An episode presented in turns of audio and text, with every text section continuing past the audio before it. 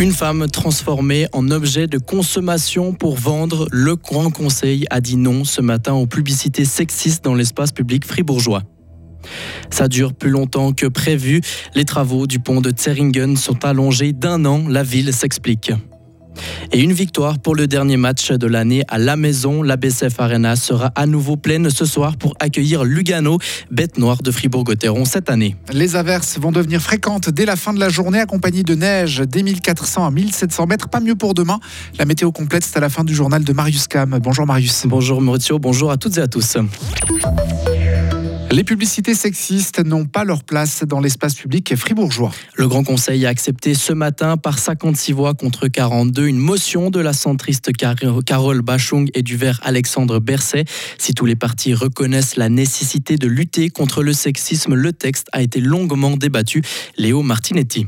Faut-il mettre en avant une femme nue pour réussir à vendre une boisson? Non, c'est l'avis exprimé ce matin par la députée socialiste Chantal Muller. Pour de nombreux élus de gauche, certains du centre et du PLR, les publicités sexistes représentent les êtres humains comme des objets de consommation et ce n'est pas acceptable. En plus, ça alimente, amplifie et légitime les comportements d'harcèlement. Enfin, les publicités sexistes ont une mauvaise influence dans l'éducation des jeunes fribourgeois. Mais qu'est-ce qui est sexiste? se demandent les opposants de la motion. Cela fait 5 57 ans que j'habite dans le canton et jamais une publicité m'a choqué ou énervé, estime la députée PLR Christine Jacob. Pour certains élus du centre et de droite, le nombre très bas de cas de publicité sexiste ne nécessite pas une modification de l'article 5 de la loi sur les réclames. Pour d'autres, la société a évolué et est devenue un juge direct de la publicité. Pas besoin donc de légiférer. Au final, le Grand Conseil a suivi l'avis du Conseil d'État et a accepté cette motion par 56 voix contre 42. Les publicités sexistes dans l'espace public sont déjà interdites dans plusieurs cantons comme celui de Vaud ou de Balleville. Un chantier qui se prolonge une année de plus. La remise en état du pont de Zeringel en ville de Fribourg devrait se terminer finalement à la fin 2024, un an plus tard que ce qui était prévu à la base. Car depuis le début des travaux, il y a eu quelques surprises. Elias Moussa, conseiller communal en charge de l'urbanisme. Ce retard est essentiellement dû au fait qu'il s'agit d'un pont centenaire qui n'a jamais fait l'objet d'une remise en état depuis sa construction et du fait qu'il n'existe également pas de plan de conformité, donc ce qui fait qu'on a dû faire connaissance avec l'état de l'ouvrage en cours de chantier. En outre, il était initialement prévu de remplacer le béton abîmé dans les voûtes de ce pont avec du béton projeté. Mais suite à une demande du service cantonal des biens culturels, il a finalement été opté pour euh, du béton coffré ce changement a également eu un fort impact sur le, déroulement, respectivement la durée du chantier qui initialement était prévu de durer jusqu'à fin de cette année. Et les travaux ont débuté il y a un an et demi. Le chantier comprenait le remplacement des filières de protection contre le suicide. Il était aussi question de remettre en état l'ouvrage qui a subi des dégâts d'usure. Vous les avez peut-être déjà aperçus arpenter les rues de Fribourg. Dès le 8 janvier, deux chevaux de race franche montagne entameront leur tournée dans les quartiers de la ville de Fribourg pour le ramassage des sapins de Noël. Lancée en 2020, cette initiative connaît un vif succès chez les Fribourgeois. Cette opération est née de la collaboration entre la ville de Fribourg et Le Tremplin, une fondation qui a pour objectif l'accompagnement de toute personne en précarité sociale. Il a défendu ce matin son tout dernier sujet au Parlement. Le président de la Confédération, Alain Berset, prend sa retraite politique après 20 ans de travail, dont 12 au Conseil fédéral. Le mandat du Fribourgeois a notamment été marqué par la pandémie du coronavirus, où il a été présent presque chaque semaine pour présenter les mesures. Le socialiste a également gagné la bataille sur la révision de l'AVS et l'augmentation de la retraite des femmes à 65 ans. Alain Berset a également fait ses adieux au Conseil national la semaine dernière. Plus de 500 animaux sont morts dans un incendie dans le canton de Vaud. Une ferme s'est embrasée cette nuit vers 1h30 du matin à Botance, a déclaré la police cantonale sur X. Les pompiers tentaient encore de maîtriser les flammes ce matin. Une personne qui résidait dans la ferme est toujours recherchée. Les causes de l'incendie ne sont pas encore connues.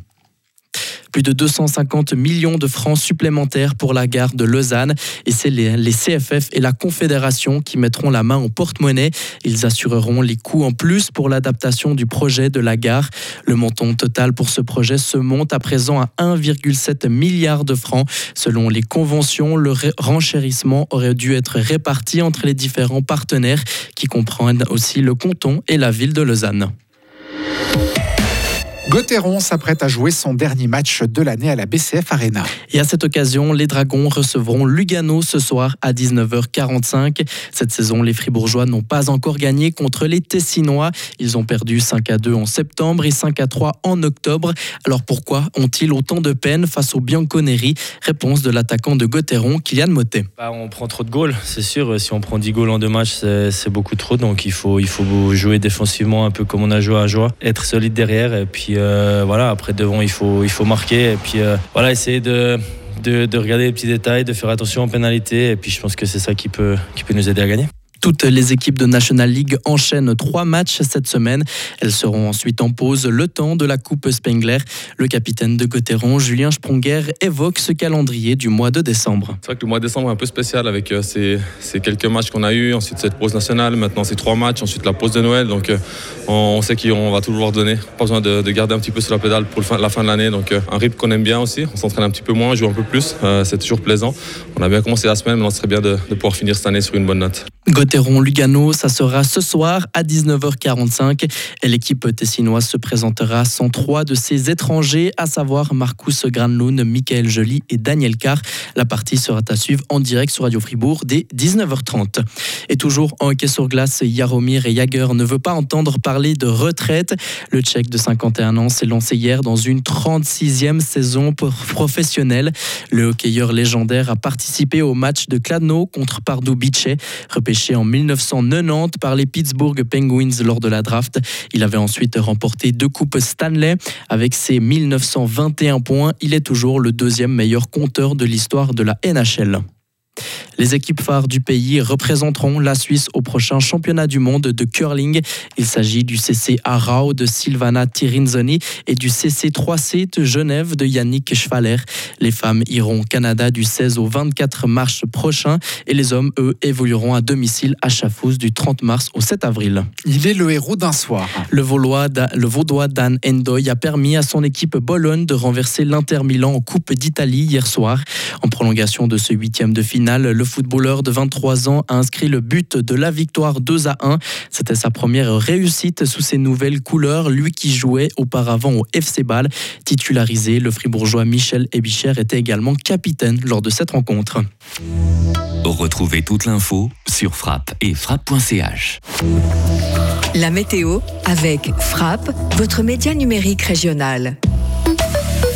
Le temps est très nuageux pour ce jeudi avec des averses qui vont devenir fréquentes dès la fin de la journée. C'est venteux et neigeux des 1400 à 1700 mètres. Il fait au maximum de 6 à 9 degrés en Suisse romande. Demain vendredi, ça va rester gris, pluvieux, venteux et avec de la neige des 1300 à 1500 mètres. Ce sera nuageux avec de rares averses samedi.